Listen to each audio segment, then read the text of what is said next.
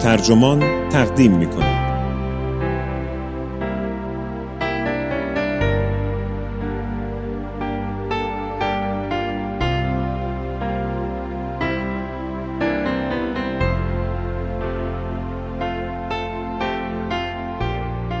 برای پاسخ دادن به پیامک مخاطب خاصتان چقدر باید صبر کنید؟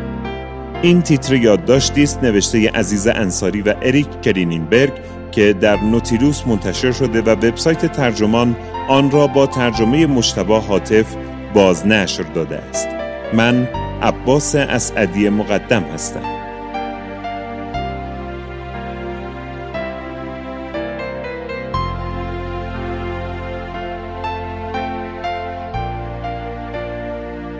هر کسی که در این سالها درگیر رابطه‌ای عاطفی شده باشد، قطعاً با چالش شبانه روزی پیامک‌ها دست و پنجه نرم کرده است.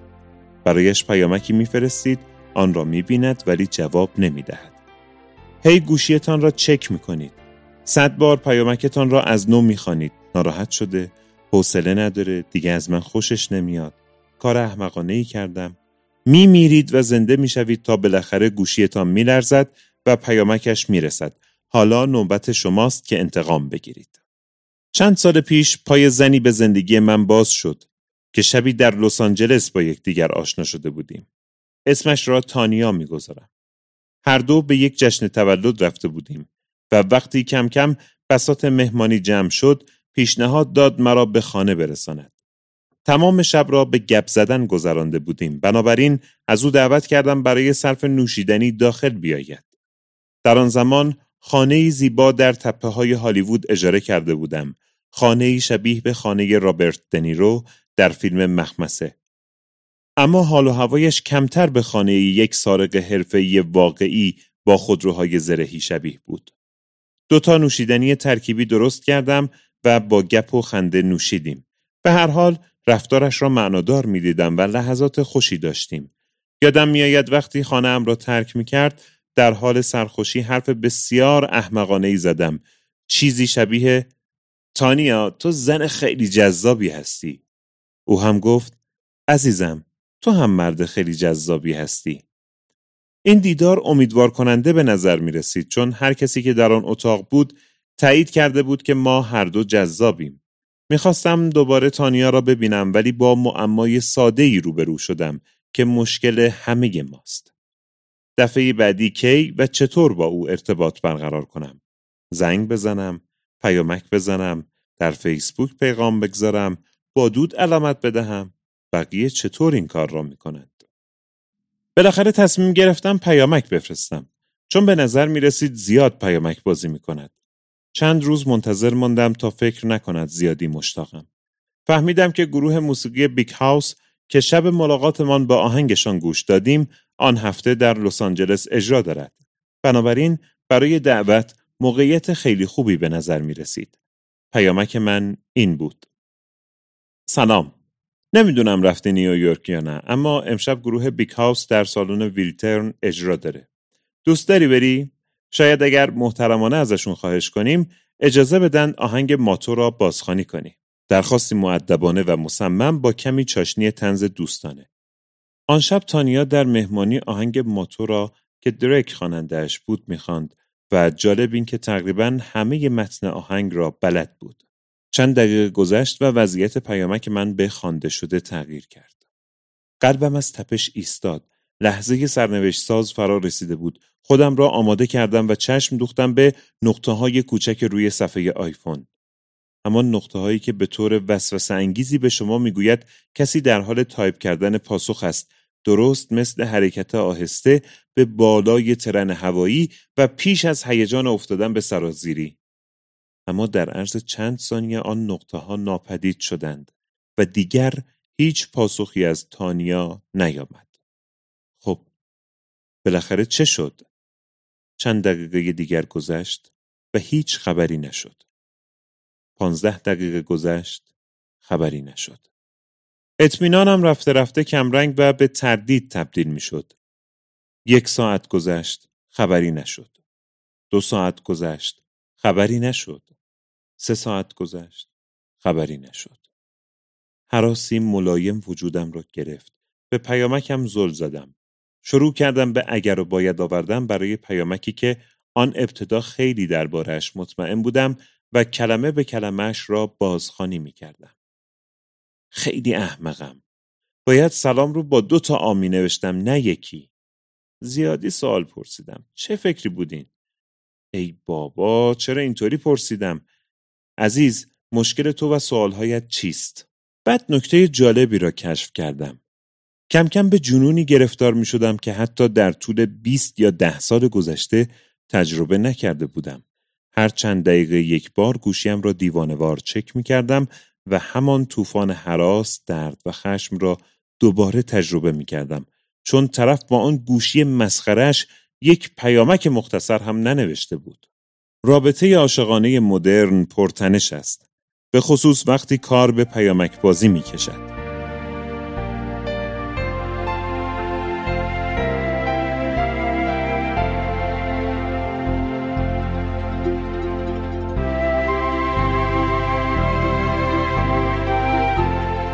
پیامک در حال تبدیل شدن به هنجاری جدید برای قرار گذاشتن است. در سال 2010 فقط 10% از جوانان از پیامک برای دعوت به اولین قرار خود استفاده می‌کردند. در سال 2013 این رقم 32% بود و به این ترتیب هر روز تعداد بیشتر و بیشتری از ما خودمان را تنها می‌یابیم و با طیف وسیعی از احساسات مختلف به صفحه گوشی زل می‌زنیم. اما به طرزی عجیب همه ما در این کار شریکیم و باید خودمان را با این واقعیت تسلای خاطر بدهیم که هیچ کس نمی‌داند چه اتفاقی خواهد افتاد. بنابراین تصمیم گرفتم خودم قضیه را واکاوی کنم. ولی می‌دانستم که من، عزیز انصاری، کمدین کم تجربه، شاید نتوانم خودم به تنهایی موضوع را به سرانجام برسانم. بنابراین از همکاری اریک کلینینبرگ، جامعه شناس دانشگاه نیویورک، استفاده کردم. ما پروژه پژوهشی بزرگی از سال 2013 تا 2014 طراحی کردیم که عبارت بود از هدایت فوکوس گروپ ها و مصاحبه با مردم سراسر دنیا و نیز مصاحبه با پژوهشگرانی سرشناس که کارهای خود را وقف مطالعه عشق مدرن کرده اند. ما چیزهای زیادی درباره پیدا کردن عشق در دنیای امروز یاد گرفتیم، از جمله اینکه موقع پیامک فرستادن یا پیامک گرفتن چه کار باید بکنیم. یکی از مباحث چالش برانگیز در این حوزه مدت زمان انتظار فرد قبل از ارسال پاسخ پیام بود. برخی موافق ایده 2 برابر کردن زمان پاسخ بودند. اگر پاسخ طرف 5 دقیقه طول می‌کشید، شما بعد از 10 دقیقه پاسخ دهید. با این روش برتری خواهید یافت و همیشه پرمشغله‌تر و دسترس ناپذیرتر از طرف مقابل به نظر خواهید رسید. برخی دیگر بر این باور بودند که چند دقیقه دست نگه داشتن کافی است تا نشان دهد در زندگی غیر از گوشی کارهای مهمتری هم دارید. برخی نظرشان این بود که بهتر است زمان را 2 برابر کنید، اما گهگاهی نیز سریع پاسخ دهید تا کارتان خیلی حساب شده به نظر نیاید. هرچند فاصله ها نباید بیش از حد طولانی باشد. بعضی افراد اگر 1.25 برابر بیشتر منتظر بمانند، زبان به ناسزا باز می‌کنند. برخی دیگر بر این ادعا بودند که 3 دقیقه زمان مناسبی است. کسانی هم آنقدر از این بازی‌ها خسته شده بودند که از نظرشان پاسخ به موقع و خالی از این بازی‌ها نیروبخش و حاکی از اطمینان است. اما آیا این کارها جواب می‌دهد؟ چرا مردم تا این حد دست به چنین کارهایی می‌زنند؟ آیا این استراتژی‌ها با یافته‌های روانشناختی واقعی همخوانی دارند؟ قدرت انتظار. در سالهای اخیر دانشمندان علوم رفتاری به روشن شدن این موضوع کمک کردند که چرا تکنیک‌های انتظار می‌تواند قدرتمند باشد. ابتدا به این ایده می‌پردازیم که پاسخ آنی به پیامک از جذابیت شما می‌کاهد. روانشناسان طی صدها مطالعه به روش‌های مختلف و در شرایط گوناگون به حیوانات آزمایشگاهی جایزه می‌دهند. یکی از جالبترین یافته‌ها این است که نااطمینانی جایزه که در آن برای مثال حیوانات نمی‌توانند پیش‌بینی کنند که کشیدن یک اهرم آنها را به قضا می‌رساند یا نه، می‌تواند علاقه‌شان به گرفتن جایزه را به نحو چشمگیری افزایش دهد و در عین حال سطح دوپامین آنها را چنان بالا می‌برد که گویی کوکائین مصرف کرده‌اند. اگر پاسخ دادن به پیامک از طرف کسی را جایزه بدانیم، در نظر بگیرید که حیوانات آزمایشگاهی که هر بار به خاطر کشیدن اهرم جایزه می‌گیرند، در نهایت کند خواهند شد، چون می‌دانند دفعه بعد که جایزه می‌خواهند آماده است.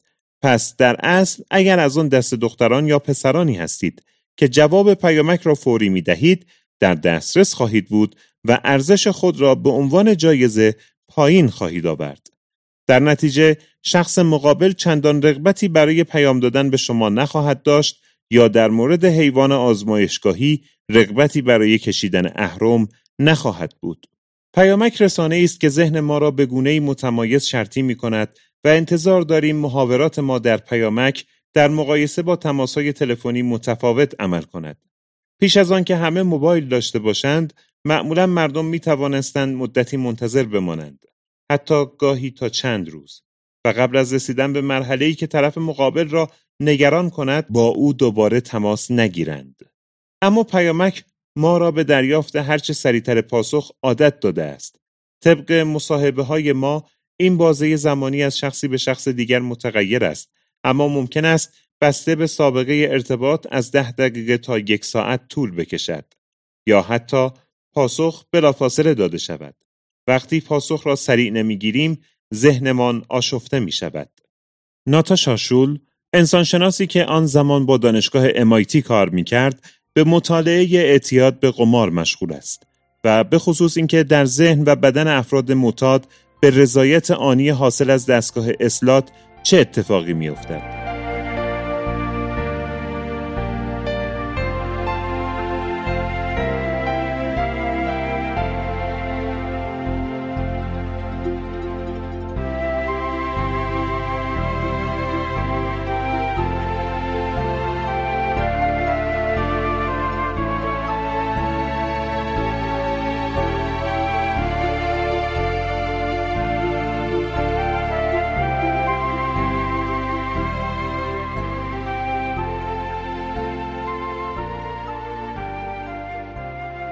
او طی ملاقاتمان در بوستون توضیح داد که برخلاف بازوی ورق، مسابقات اسب سواری یا لاتاری هفتگی، یعنی بازی‌هایی که قمارباز را در انتظار نگه می‌دارند تا نوبتشان برسد، اسب‌ها به پایان خط برسند یا زمان قرعه‌کشی هفتگی برسد، قمار با دستگاه اصلاط سرعتی برق‌آسا دارد.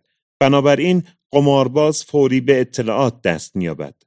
شول می‌گوید منتظر نتیجه آنی می‌شوید و دیگر تحمل هیچ تأخیری را ندارید. او دستگاه اصلاط را به پیامک تشبیه می کند، چون هر دو در ما انتظار دریافت پاسخی سریع ایجاد می کنند.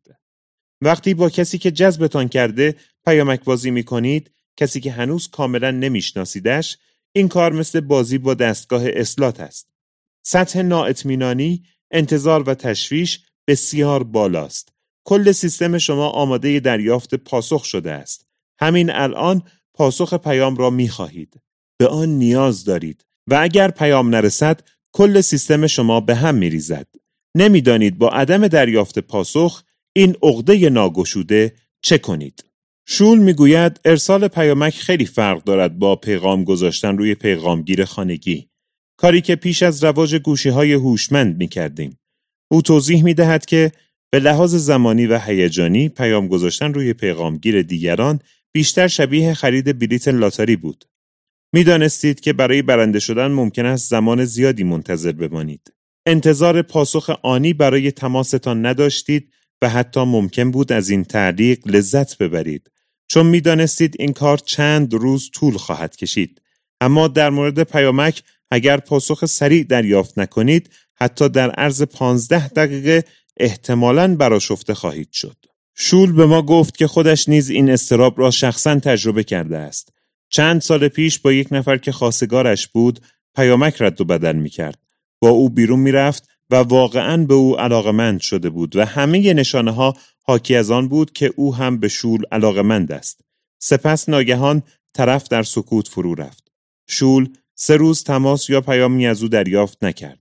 همه فکر و ذکرش شد غیب شدن آن مرد و دیگر نمیتوانست حواس خود را متمرکز کند یا حتی زندگی اجتماعی عادیش را داشته باشد. میگوید هیچ کس نمیخواست با من وقت بگذارد، چون همه دغدغه‌ام شده بود فکر کردم به این که آن مرد کجاست. بالاخره مرد تماس گرفت و شور خیالش راحت شد.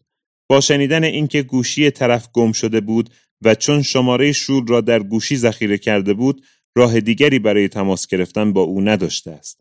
او میگوید 3 روز فاصله در تماس تلفنی احتمالاً ما را چندان آشفته نمی‌کند، اما از آنجا که ذهنم به پیامک خو کرده بود از دست دادن آن جایزه، باید بگویم که 3 روز در جهنم واقعی بودم. حتی افراد که وارد رابطه جدی شده اند چنین تشویشی را در پیامک تجربه می کنند. مثلا من خودم که رابطه عاطفی محکمی دارم چندین بار تأخیر منجر به پریشانی خاطر را در پیامک تجربه کردم. نمونه آن را می شنوید. قبل از رفتن به باشگاه می آیی هتل؟ در ساعت 6:34 ارسال شد. فکر نکنم. باید برای نمایش و خوردن نوشیدنی با زک آماده بشم. میخواهی ما رو ببینی؟ در ساعت 6:36 ارسال شد. در اینجا به فاصله 20 دقیقه‌ای توجه داشته باشید. نه.